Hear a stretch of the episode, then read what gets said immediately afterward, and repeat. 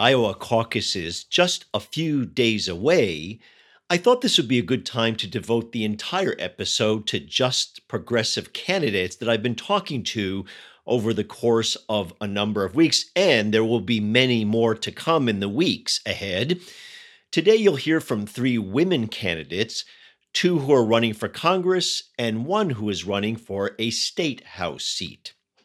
This is Jonathan Tasini, and this is the Working Life Podcast for January 29th, 2020.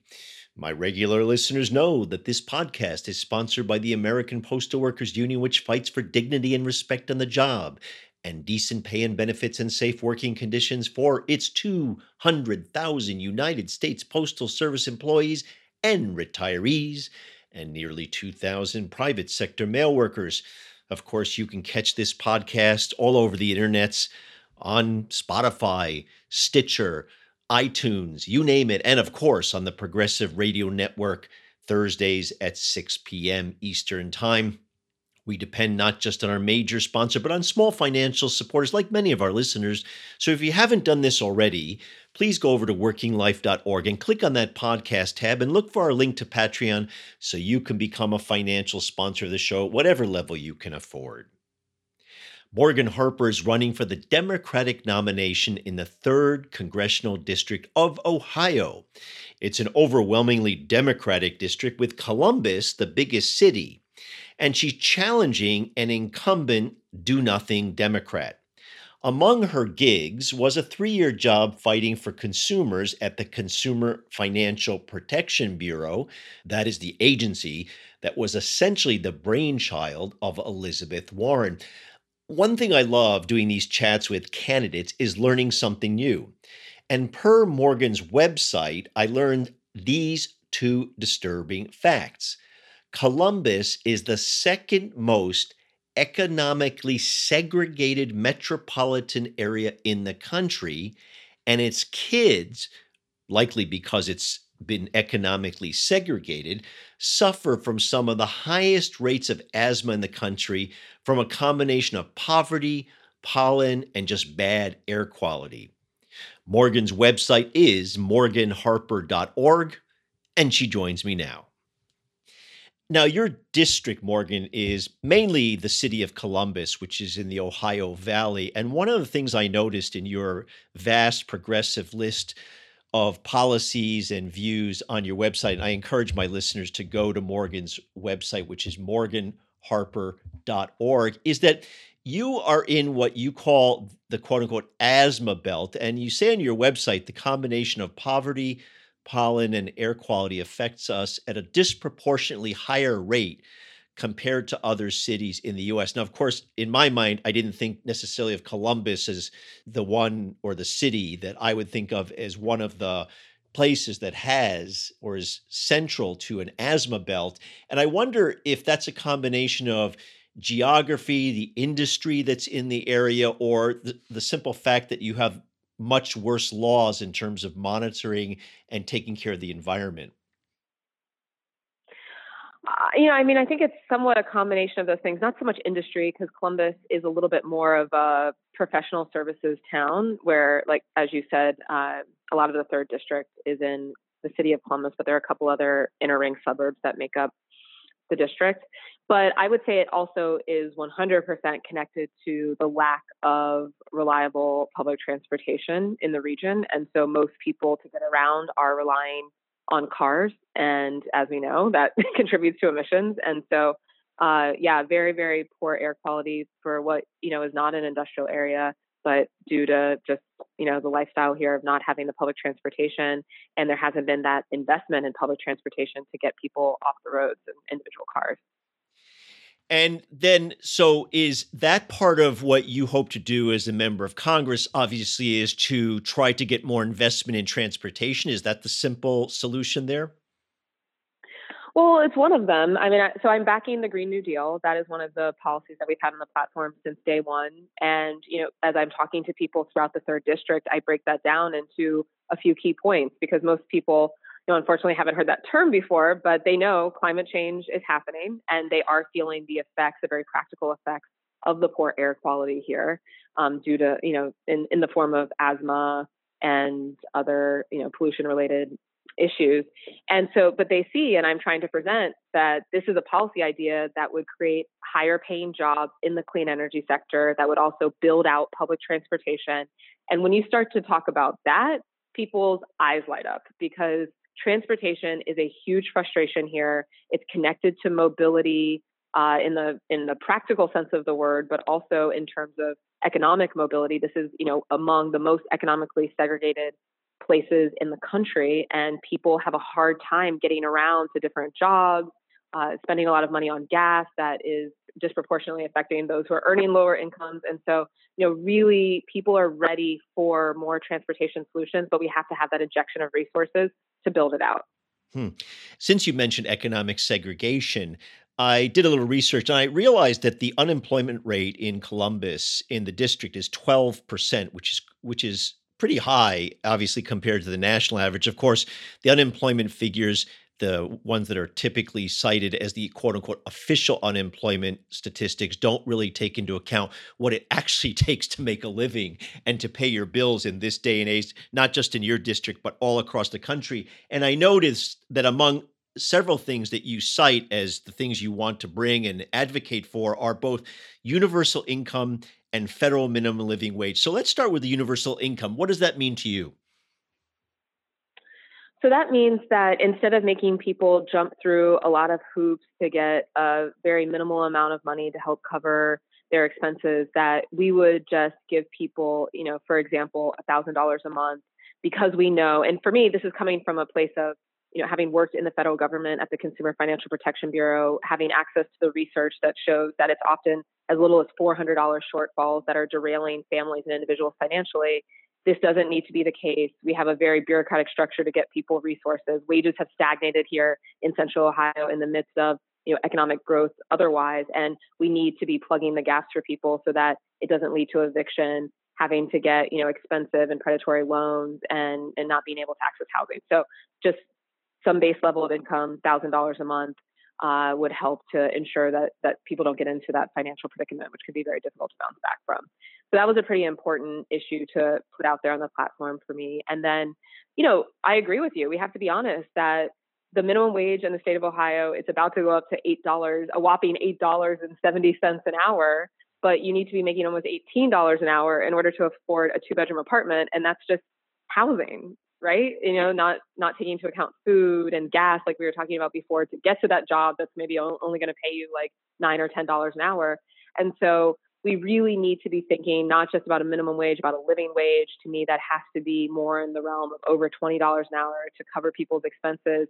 And really what these are all connecting to all of the policy ideas that i have as part of the platform is it's not that complicated what we know people need to lead a stable life. Housing earning enough money to live, being able to have access to, to good health care. And we need to stop kidding ourselves that we've gotten there or that anyone is actually getting a fair shot if those buckets are not met. And we have the resources and the ability to pull off getting people all of those basic needs met. It's just going to take a different set of people in Congress at the federal level that's focused on getting it done.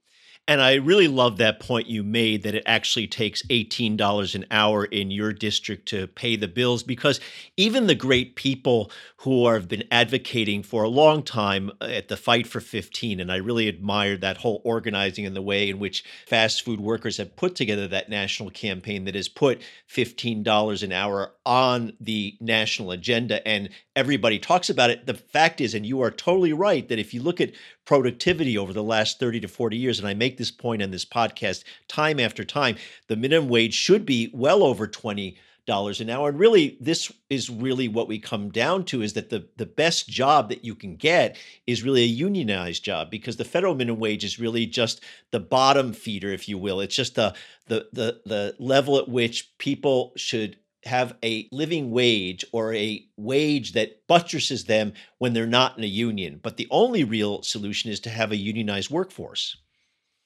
Mhm. Mhm.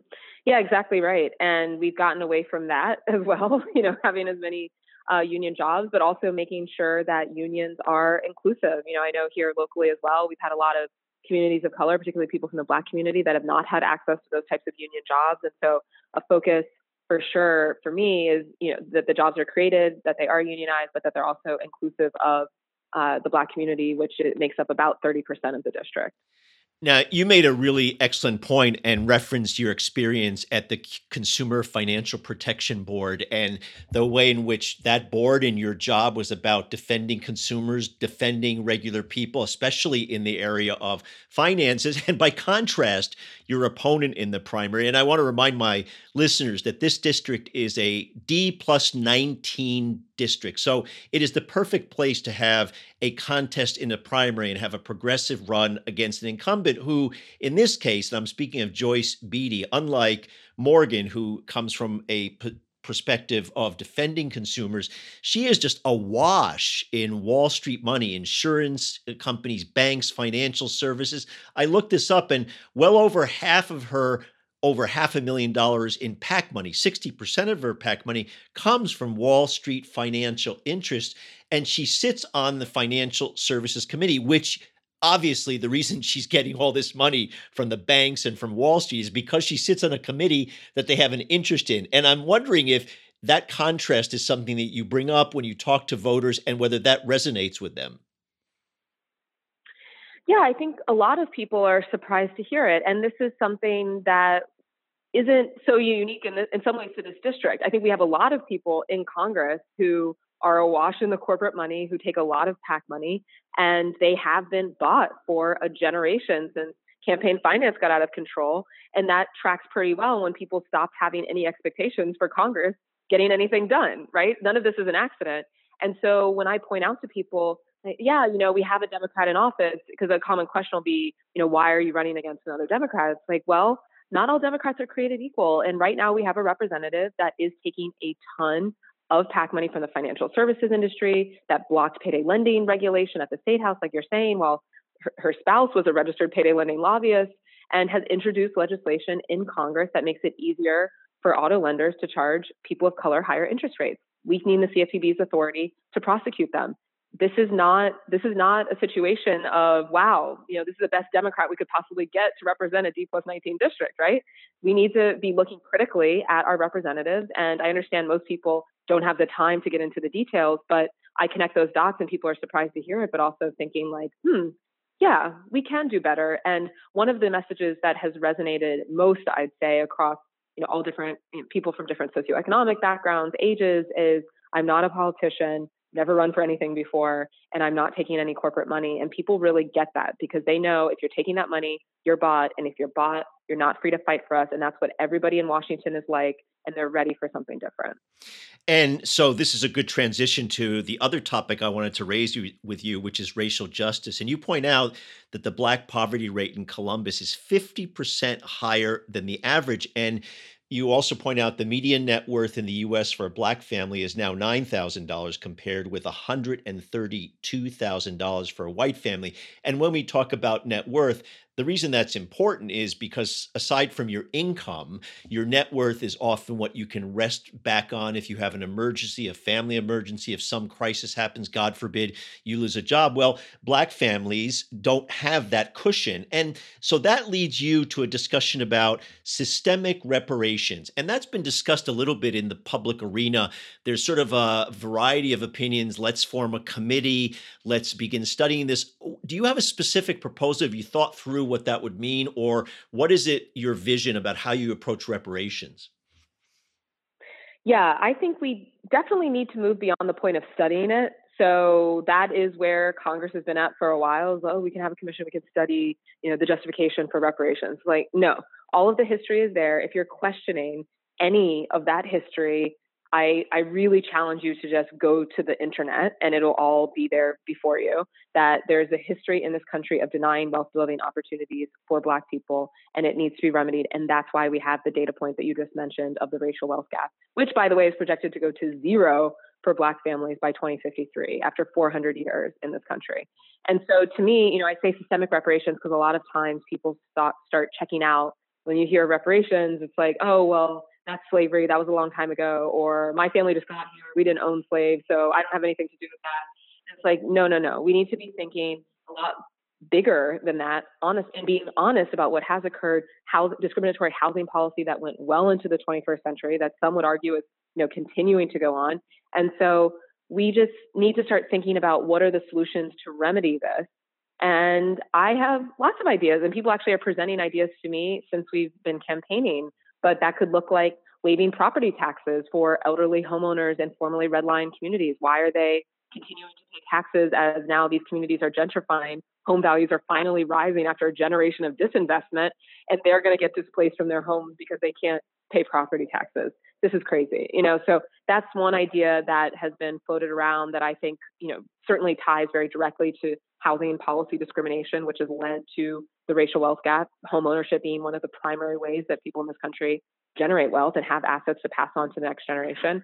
But there's there's other ideas that have come up. Some people, you know, have mentioned the baby bond concept. Should there be uh, a bit of, of money that is distributed to black children upon birth that would rise in value over you know the course of childhood and then you have an asset when you turn 18 that could be used for college to start a business because that's another real impact of this racial wealth gap that not just impacting those that are at the lower income or wealth levels, but also even middle class black families that have been subject historically to this discrimination don't have as much capital available to take risks, start businesses, uh, entrepreneurship being another way that wealth is generated. So I I think that we can, you know, have a very robust conversation in Congress about what some of these solutions look like, but we're starting now by educating folks about the need for this remedy because it, it does connect to some of the differences in outcomes and the poverty rates like you referenced that we see in a real time in our community and there is something that we can do about it Hmm, that was very well stated, especially the point you made that we don't really need to have a committee to study about whether it's a problem. It's really now the time to move this very quickly to, okay, what are some concrete solutions, just as you outlined several of them. And maybe people will come up different with different ones that end up with a good package, if I can use that term. But we don't need to sit around and say, is this a problem? We know it's a problem already. Right. Yeah, yeah, definitely. And that's you know that's a, a lot of the the policy topics that we end up discussing in the campaign. It's it's just being honest. You know, I, I think that there's a lack of honesty and transparency in our representatives. In my opinion, it probably does connect to the role of corporate money. But that's what people that's what people are finding so refreshing with our campaign and with a grassroots campaign that's not taking any corporate PAC money is that we have the ability to be free to talk about what's really going on and what what the pain points are for working people in the third district. And it's so refreshing because most politicians are usually arguing about these facts or no we're it's good enough that most people have health care it's like no even people that have health insurance through their employer are finding it very very difficult to keep up with medical expenses if anything ever goes wrong. Let's just be upfront about the situation here. And it's the role of leadership to actually be forward leaning on those those realities of working people not the working people to convince leaders that they are experiencing pain points right Exactly. So, my last question since you mentioned that you are a first time candidate and this is your first time running, that's a very powerful point to make to voters. What is it that you found campaigning that has been either surprising to you or difficult? I always like my listeners to hear from first time candidates because some of my listeners might be, in fact, thinking about running for office. What are the things that are difficult. Even some of the small things you don't get to eat at the, your favorite restaurant or or actually at normal times, but but things that you found either surprising, encouraging, just different. Well, on, on, the encouraging side, you know, we launched this on July 1st. I just felt like it was the right thing to do based on the issues that, you know, I care about and really caring about the people in the third district. I had no idea if anyone would pay attention, if anyone would follow it. I got all sorts of warnings, you know, especially with this kind of controversial race running against another Democrat that you're just going to get run out of town. And it's really been the opposite. We've had coverage since day one so many young people excited about the campaign. So many people I'm meeting that are saying, you know, they haven't voted since Obama or you know the early 2000s, and that they they feel energized by seeing a grassroots movement. So that really has been the best surprise. Uh, you know, but there are challenges, like you say, especially in a grassroots campaign. We don't have access to unlimited resources, and so even if you have a vision of like, oh wow, you know, we could if we had all the resources in the world, we could be doing even more of what we have going on. But we recognize, like, okay, it's okay. We build a little bit more slowly, but it's impactful and I, I do believe that it's going to be long lasting what we're what we're doing in terms of energizing the electorate. And to me, you know, I, I'm going to win on March 17th, 2020, but this is really the work of the next generation, and we've got to start laying this groundwork now and educating folks about what are the policies that are going to transform this economy and make sure it works for everyone. And you know, and, and just on the the type of primary race that we're in, it, it's real. I mean, the machine is real. Running against someone who is a uh, stalwart of the Democratic Party locally is is challenging. That people are scared to be associated with the campaign, scared to be too supportive publicly, scared to donate and have their name appear on a on a public disclosure. And I, I, uh, you know, just have to accept where people are at and still believe in in the mission of what we're doing, and that people will continue to support however they can. But the machine is real, and people fear it.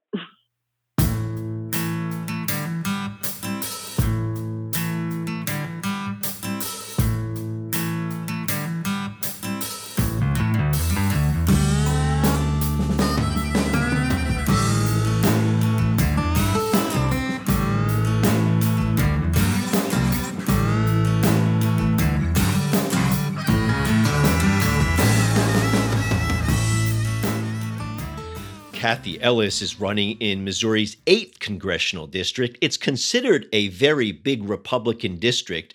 Two thirds of the district is rural with a plus 24 Republican advantage. And not surprisingly, the incumbent is a Republican. But this is Kathy's second shot at this seat, so she's far better known.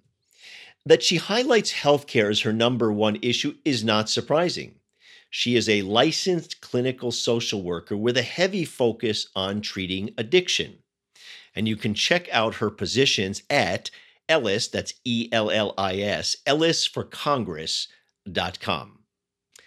I noticed, Kathy, that really what stands out among your many accomplishments is that you've worked a lot in the broadly defined healthcare sector. You're a licensed clinical social worker. And so, one of the areas that you're campaigning on is universal health care coverage. And I'm going to quote from your website, from your statement about health care coverage. I fully support moving the United States to a universal health care coverage and phasing out over time private insurance.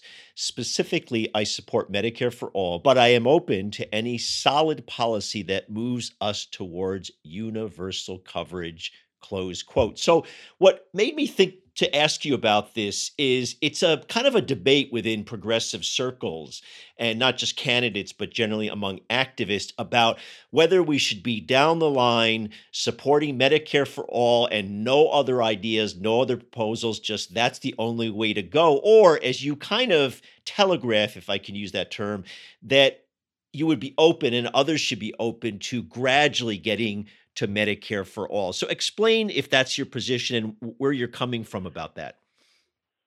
Well, um, yeah, and and what I'm really uh, focused on right now is my district. And so, um, you know, one of the things that, as we've been doing um, our forums throughout the district, is that it's been a, a, good mix of people that are very concerned about, you know, losing the good coverage that they have. A lot of folks in the in um, in labor will have, you know, very good coverage for things, and um, there are also uh, people that just desperately need to have any kind of health care that they can get that is going to meet their needs. So I'm very much more focused um, rather than on the, the national picture. I'm focused on what right now my district is telling me and what their needs are. And I think that that realistically, I, I you know I really like a lot of the, the Medicare for all uh, ideas that are being uh, uh, put out a lot. And I, you know, there are a lot of people that are very much in favor of that. But I think that, like anything, we have to be very cautious in terms of how we make that happen so there can be buy into it that we don't have to go back and forth like is obamacare good is obamacare not good you know as we've been you know jumping around i think we need to have um, a, a way that people can feel that okay we can't go from one day next and make all these changes. Um, I think that will get us in trouble. So, um, as much as I would love to see immediately everybody covered, and I believe that that many many people will feel that way. I think that if we did it in a way that um, that that brought consensus on, it would be much better. So I'm wondering, just to follow up, I'm a proud labor member myself. I'm a member of the United Auto Workers, and that has come up. Uh, at least in the media discussion and a little bit in the policy debate, that union members say, hey, I don't want to lose this great coverage. But I wonder in the conversation that you're having, either town halls or community meetings or just one on one, if the conversation also recognizes that when you have this healthcare coverage, then essentially, oftentimes, and I know this from the bargaining table fights that unions have, you're foregoing wage increases. In other words, there's from a corporate standpoint, and I know that CEOs are making way too much money, and there's should be plenty of money for both wages and healthcare. But from a bargaining standpoint, what happens, and this has happened over the last 25 or 30 years, that the biggest fights at the bargaining table has been around healthcare costs. employers come in and say, "Look, we ha- we're going to cut your healthcare unless you contribute more to it, et cetera, et cetera." And so, I'm wondering if folks re- realize that if we cover everyone under a national plan, a Medicare for all system, that all of a sudden there will be money freed up at the bargaining table because employers won't be covering folks, won't be paying like crazy amounts of money for healthcare coverage. And then, of course, it'll be a fight to get them to use that money for wages, but at least that money will be there. Right, right. Yeah. And and and that I think is is you know a very important talking point and a lot of the labor folks that I've talked with you know have really been trying to get that I across but boy there's been an awful lot of pushback on it. I don't think they really I think they just think we're going to get screwed again and then uh, you know across the board. And so I, I can certainly understand that reluctance and that hesitancy. But I think you know and that's why why you know maybe we can we can graduate this in so that wait a minute they say okay this this can work. And we can work for you know to get that money back in a different way so um, you know i think it's i think it's about just you know educating people. I think it's about you know putting this as an option out there in in in allowing it to percolate you know allowing people to really start talking about it and and i know one of the things that we're going to be doing is we're going to be talking about um, this issue going forward um, in 2020 at our forums and, and get very specific about what's the benefit um, you know, that you would gain and what would, you know, this person gain. And, you know, ultimately we're talking about if everyone has health care, we're talking about how that impacts our economy in such a significant way. If you've got healthy people, you're more likely to have a healthy uh, country and, you know, and a healthy economy.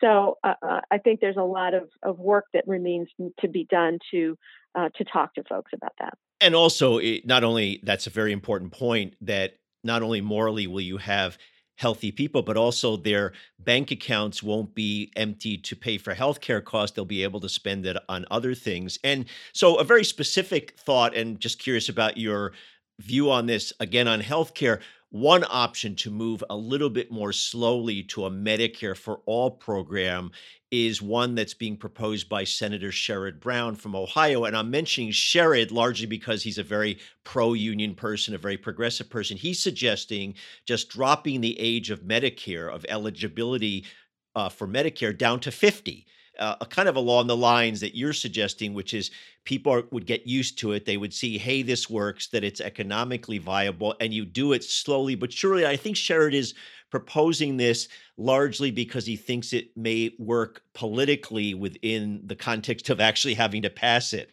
What do you think about that? Right. I agree with that 100% because, you know, one of the things that I find is that um, uh, the clients that I see are very often, you know, they're in their 50s and and they're just they keep their eye on that day that they can they can turn 65 and get Medicare. And and you know, it's it's on one hand it's kind of funny, you know, we laugh about it a little bit. Oh, yeah, I'll be so happy when I get Medicare. But on the other hand, it's that's a serious thing. And so I think that is an idea that would be greatly embraced by a lot of people because, you know, we're all worried about if we lose our jobs, we lose our coverage. And there are a lot of people who are in their 50s that companies want to get rid of you know? And so um, you know that that is is a real strong insurance policy i think um, for for people of of you know in that 50s age group. I think that is an excellent idea. And also even if there's not companies that necessarily want to get rid of individual people there are factories or plants that close down and when you're in your 50s there's no question there's job discrimination against people who are older. So you're totally right that that would then at least give some comfort and protection for people above 50 who i think are more vulnerable to job discrimination. Just having a hard time finding a good paying job at that age. Unfortunately, that's mm-hmm. that's yeah. sort of the reality. Yeah.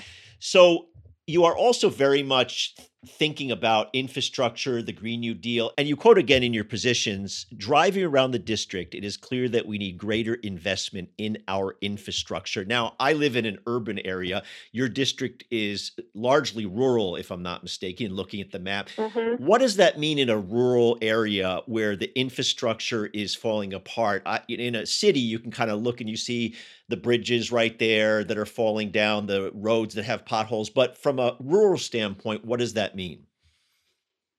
Well, I, I don't want to generalize about rural areas, although I think we have a lot of commonalities. I, I want to give you a picture of my district specifically. My district is the 11th poorest district in the country. It is a 30 county district. And so it took me many, many, many, many miles I, I live about four hours away. I live in the district, obviously, to get as far as most point of the district. I have um, some roads aren't marked. Um, and when you're traveling uh, across there, what you'll see is we have a couple of interstates that border our uh, side of our district.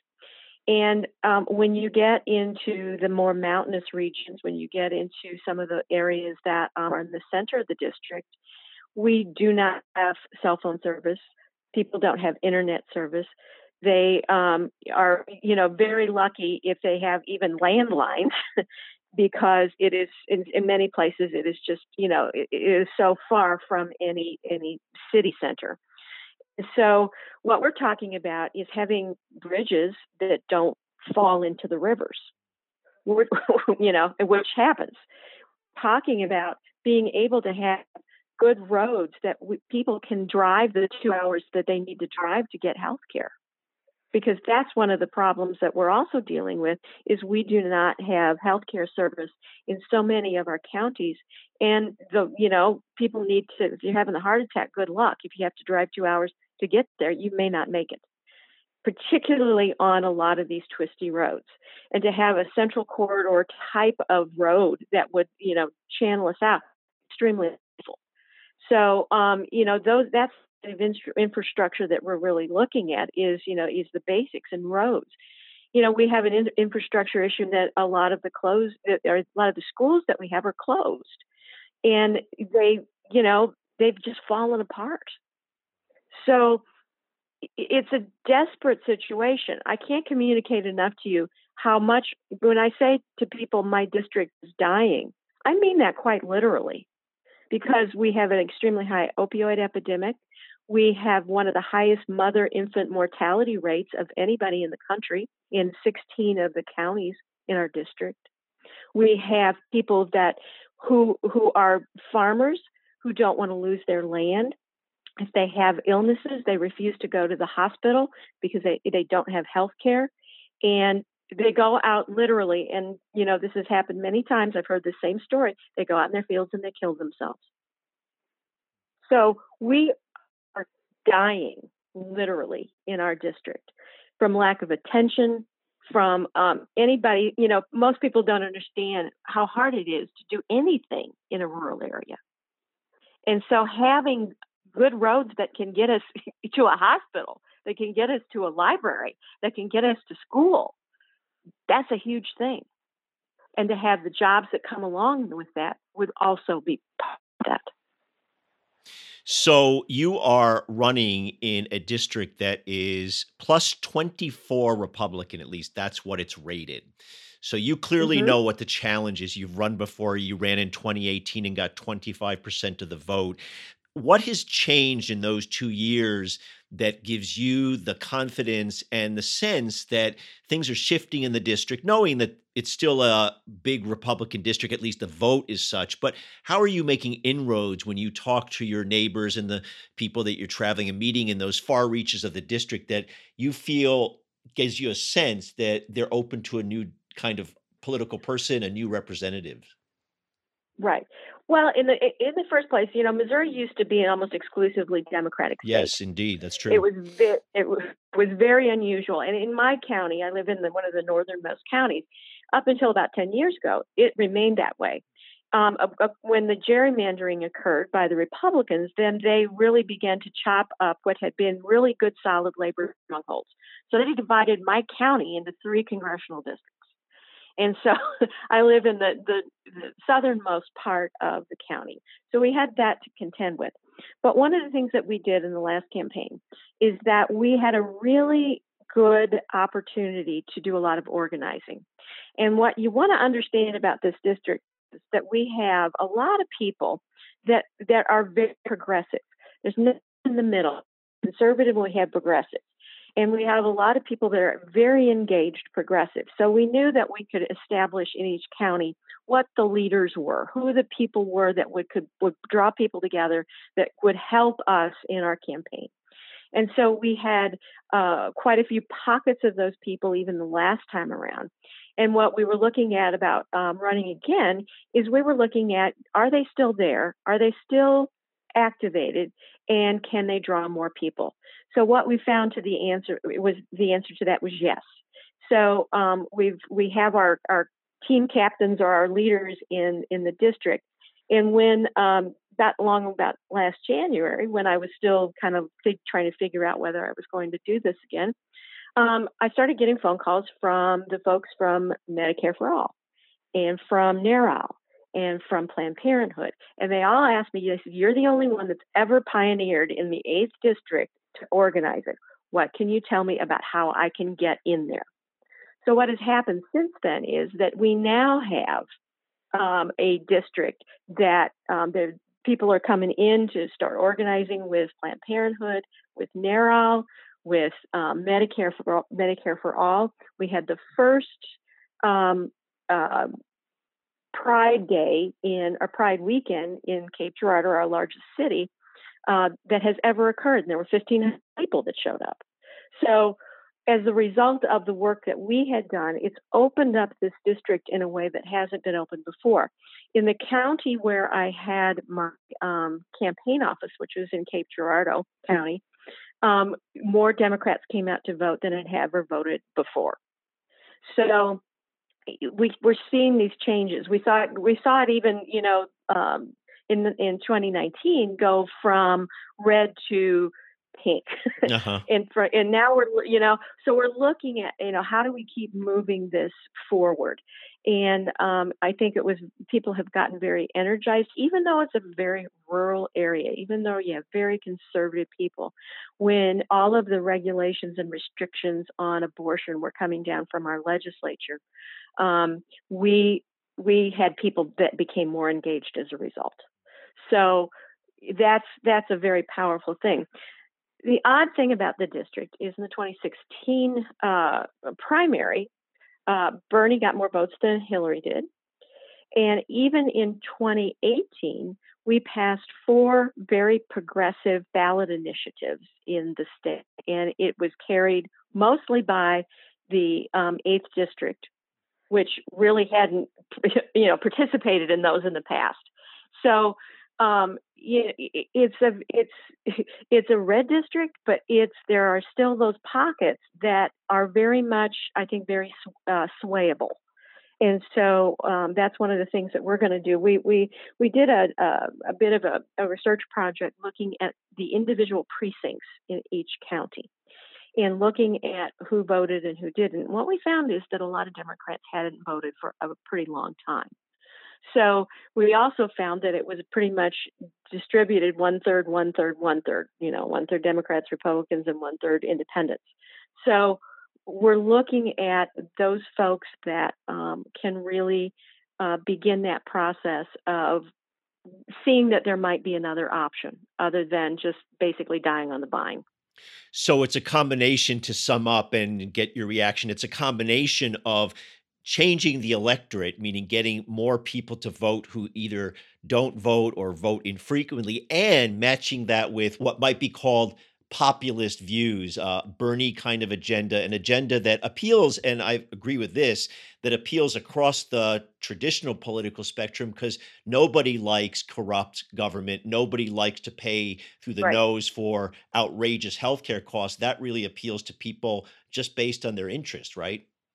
Mm-hmm. Yes, and and the the other thing is the two major issues in my district are um, one, which is the is is healthcare, but the other one also is is was something that I just I kept hearing it over and over again, and I thought, okay, that's now is the environment because we are as a rural district.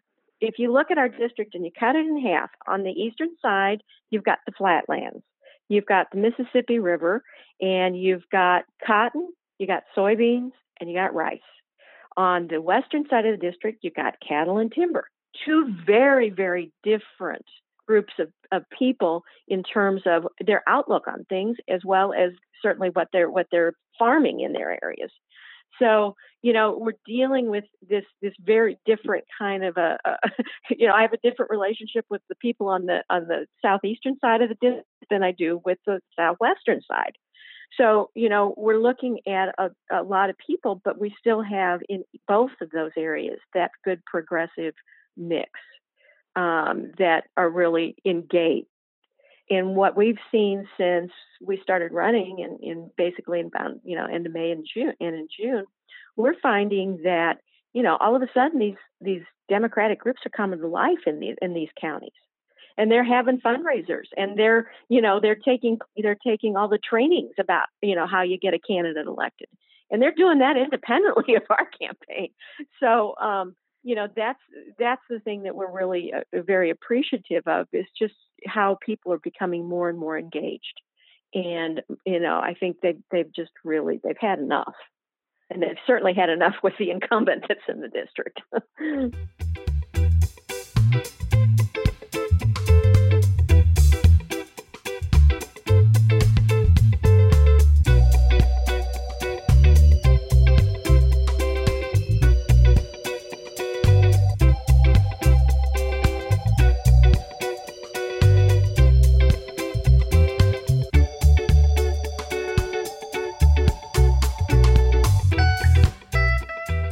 And last but not least, Paige Kreisman is running for Oregon's House District 42. She is also challenging an incumbent Democrat. A transgender woman, Paige is the electoral and legislative co chair of the Portland Democratic Socialists of America. And she's also a military vet. And this is interesting. She was the first woman to serve as an indirect fire infantryman a combat job that had previously been open only to men. You can check out Paige's campaign at Paige, and that's spelled P A I G E, paige2020.com. And one of the things that your campaign is really powering itself on, and really it was the reason, as you state on your website, that you decided to run was this just outrageous action by the Democrats in the legislature. Let's point out to my listeners that eh, since the last election, the Democratic Party has a supermajority in the legislature and a Democratic governor. So essentially, the Democratic Party basically can have its will in terms of passing bills. And what they did, almost as one of its first actions as a supermajority, was to cut the pensions of public employees, which is a corporate Democratic position and certainly a Republican position, but certainly should not be the position of any progressive. And so, talk a little bit about how that fired you up to run for this office. Absolutely. It's it's incredibly outrageous that a Democratic supermajority would turn its backs on the public employees that elected them into office in the first place. This Democratic supermajority wasn't easy to win. It was won by hitting the doors and making phone calls, and that was done with large support from teachers unions and nurses unions and the firefighters union. And then for the Democratic supermajority to then go and cut the public employee pensions of some of the most valuable civil servants in our state is just unacceptable. So that's what really pushed pushed me to run in this race, and that's what really launched our campaign. Uh, was that we we can't have Democrats doing this. This is what Republicans usually do in other states, but who needs Republicans when you have Democrats like this? And what was amazing was you had even liberals and progressives making the argument that they were doing this because there was some so-called crisis in the public pension funds. And as someone who has written about this and covered this for a long time, I can say that this is one of the false narratives that is put out by both corporations, by Republicans, and by corporate Democrats. There is no crisis in public pensions. Public pensions have some shortfalls, partly, by the way, as you well know, because of the recklessness on Wall Street, because of the economic collapse. In fact, the public uh, pension funds in Oregon were fully funded, beyond fully funded, before the economic collapse. So basically, Democrats, the supermajority of Democrats in the legislature, they were putting this crisis on the backs of working people, right? Yeah, absolutely, they were, and it's um, it was totally unnecessary. So in the first place, public employee pensions just last year were funded at 79 percent, which is about middle of the road for uh, a state in the United States. Um, there's no state currently in the U.S. that fully funds their public employee pensions. Wisconsin is the closest at 99 percent, uh, but 79 percent is not that bad uh, compared to the rest of the country. But even more so, in 2006, before the economic crash, public employee pensions in Oregon were funded at 111 percent, and when Wall Street Street took a dip and, and tanked, that's that's where public the public employee investment fund lost that money. Um, so it was corporations on Wall Street that lost that money. Uh, it wasn't workers. So it should be corporations that pay for it. If if we are going to um, make up that that shortcoming, it should be on the backs of corporations and the rich, not on the backs of teachers and nurses and firefighters. Now, the other thing that you're very very strong on, and it comes from your position and your activism as a tenant organizer, someone who has been defending tenants' rights and has been out there in the community trying to make sure that actually people can afford housing, that they can afford decent rents, that there basically is housing that is for the people. You've been really out there uh, on that issue. And I happen to note this, and we talked about this before we recorded our segment here. I happen to note that your opponent, Rob Nosse, just received, at least it was advertised by the Willamette Week, received $2,500 a contribution from the Oregon Association of Realtors, which clearly shows that, and he tries to portray himself as a liberal, uh, clearly shows that he's in the pocket of realtors, right? Absolutely, and the Oregon Association, the Oregon Association of Realtors is typically a Republican PAC. It's typically a, Republican funding source, um, but they're donating to these Democrats because they know that ultimately these Democrats are going to stand in their interests. Um, and that's been demonstrated time and time again, especially in Senate Bill 608, which was at the beginning of this last legislative session, where a lot of um, cutouts and exemptions and loopholes were put into the bill for the landlord lobby by Democrats, by Democrats who take all this money from the landlord and realtor lobby. Um, and the $2,500 donation that Nosse took from the Oregon Realtors Association um, isn't even the largest amount of money he's taken from the realtor and landlord lobby. It's it's a regular uh, it's a regular amount of money that he receives from that that that industry. Um, and I don't I don't believe that our representatives can truly work for the people in their districts, the tenants in their districts that are that bear the brunt of these housing policies uh, when when they're taking such large amount of money and funding uh, from people directly opposed to our class interests. And here's the other thing that I noted in on your website. I encourage my listeners to go to Paige's website. It's Paige, P A I G E 2020.com. That's paige 2020.com. You also point out that the incumbent Democrat, Nosse, received thousands of dollars from the fossil fuel industry. And by contrast, you've signed the No Fossil Fuel Money Pledge. So here's a guy, again, who, an incumbent, who claims to be a quote unquote liberal, but is basically pocketing money from the very interests that are destroying our climate and making it uh, unhealthy for people who live in the community in the district that he represents, right? That's right, and um, he he takes uh, a ton of money from the fossil fuel industry and also the private healthcare industry. Um, he receives less than 10% of his donations from individuals, which I think is unacceptable. I don't think that we can address the crises we face until we get big money out of politics, and that's why our campaign is 100% people powered. We don't accept any corporate donations, which is unique here in Oregon. There's no sitting state legislator that doesn't take corporate money right now, and uh, that's something that we need to bring back to the state because as Oregonians deserve a democracy that works for them exclusively, not for corporations, not for lobbyists, but just for people. Now, people listening to this broadcast will say, oh, okay, this candidate sounds great, but will she really fight for us? And I want to point out and talk a little bit about this your own experience as a transgender woman serving in the military. And you were actually forced out of the military following the Trump administration's trans military ban. It seems to me that that steals your someone like you for fights uh, in the legislature with people who are in office now because you've had the experience of having to actually confront a very, very harsh environment, meaning the US military, as a transgender woman. Talk a little bit about that and how that's built your character. Absolutely. That's that's where I really learned to be political because that fight was very, very political, even down at the local level at my unit. Um, in that there's a lot of internal politics in, in Army units, and that was um, very much leveraged against me in a really brutal brutal way to um, take away my rights uh, when I was a soldier in the in the U.S. Army. Um, so I I learned um, I learned how to um, uh, stand up for myself when I was um, standing up for myself against my brigade commander, and my brigade sergeant major, um, something that a a young corporal at the time like myself wouldn't typically be doing. and that's the kind of experience that I'm going to take with me into the legislature. I'm not going to go in there and work for Tina Kotek, the Speaker of the House. I'm not going to go to work for Kate Brown, the governor. Um, I'm going to go to work for the people of my district, and that's that's reflected in the way we run our campaign. 100% people powered. It's going to be reflected in the way that we run our office. So here you are, you fought in the military as a transgender woman. Now, to translate that here to Oregon, to the race you're running, what is it in the state that needs to be done to bolster and support transgender folks who are essentially living always under the threat of um, not having the same rights in the community? What needs to be done, and what are you going to carry in terms of that flag, if you will, to the state legislature?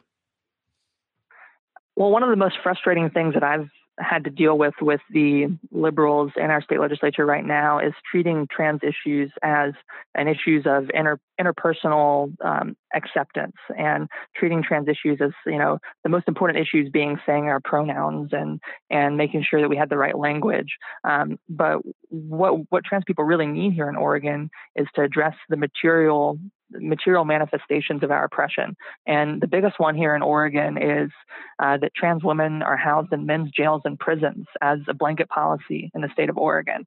Um, so that that means that we are exempt to uh, exempt from cruel and unusual punishment, of course, because trans women are are raped and thrown into solitary confinement at an incredibly high rate in men's prisons, um, and we're also um, and we also don't have access to due process because we don't need to be charged with a crime to face this punishment. We just need to be arrested by by a police officer and thrown into a men's jail, and we're already faced with a punishment much more cruel and severe uh, than the cis woman is faced with in our our criminal system here. Um, so the uh, the militarized police state and the um, the prison industrial complex are material manifestations of cis heteropatriarchy that we can name. And if we can name them, we can attack them and we can dismantle them. And that's what we really need. We don't need allies, we need comrades. So this is your second go at running for office. What's it been like being out in the doors? And has there been something different running, say, a couple of years ago to running now in terms of the issues that you're dealing with at the doors, talking to people? Has the environment changed? Is there any difference? And what has it been like? Yeah, it's, it's very different. Um, things have been changing in American politics very rapidly in the last four years. Um, you know, this campaign that we're running, 100% people power, no corporate money, a trans woman running for the state legislature in Oregon, it, it would have been unheard of uh, just four years ago. Uh, that type of campaign uh, would have gotten laughed at just four years ago. It was Bernie Sanders' 2016 race that really unlocked the door for 100% people powered campaigns to to run and be taken seriously. And then in 2018, it was um, Alexandria Ocasio Cortez and Ilhan Omar and Rashida Tlaib um, and all the other amazing 100% people powered campaigns that won in 2018 that really blew that door wide open and really made this race possible. Uh, and not only are we taken seriously, but we're also going to win. And that's reflected, I think, when I talk to the people in my community, when we go to the doors.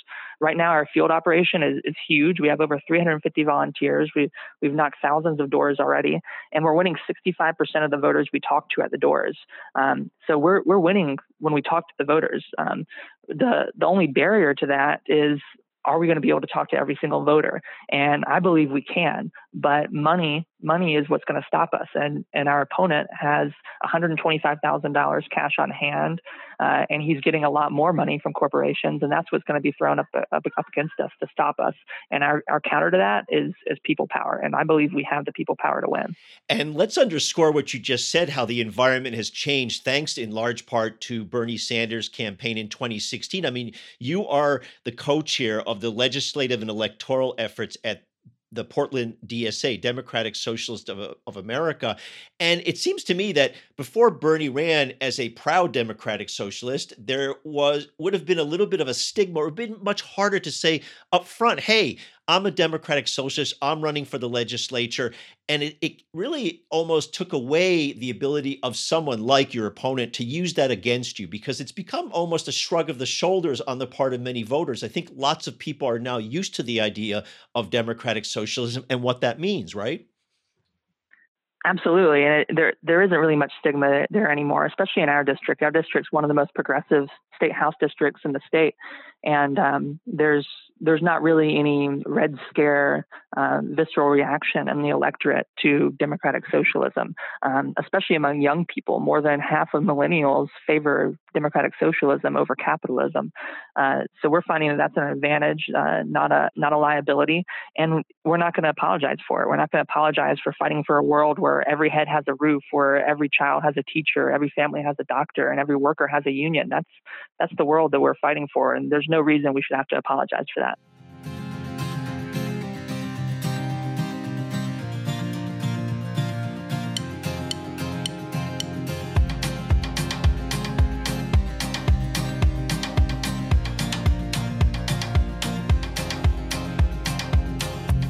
That'll do it for this week's podcast. Thanks to all three of my great, fantastic progressive women candidates running for both Congress and the State House. That would be Morgan Harper, Kathy Ellis, and Paige Kreisman. Our audio editor, as usual, is David Hebden. Thanks to our major sponsor, the American Postal Workers Union. You too can become a sponsor of this show. Just go over to workinglife.org, click on the podcast tab, and find your way over to Patreon and join up as a sponsor at whatever level you can afford. Thanks for listening. Look forward to having you back next week.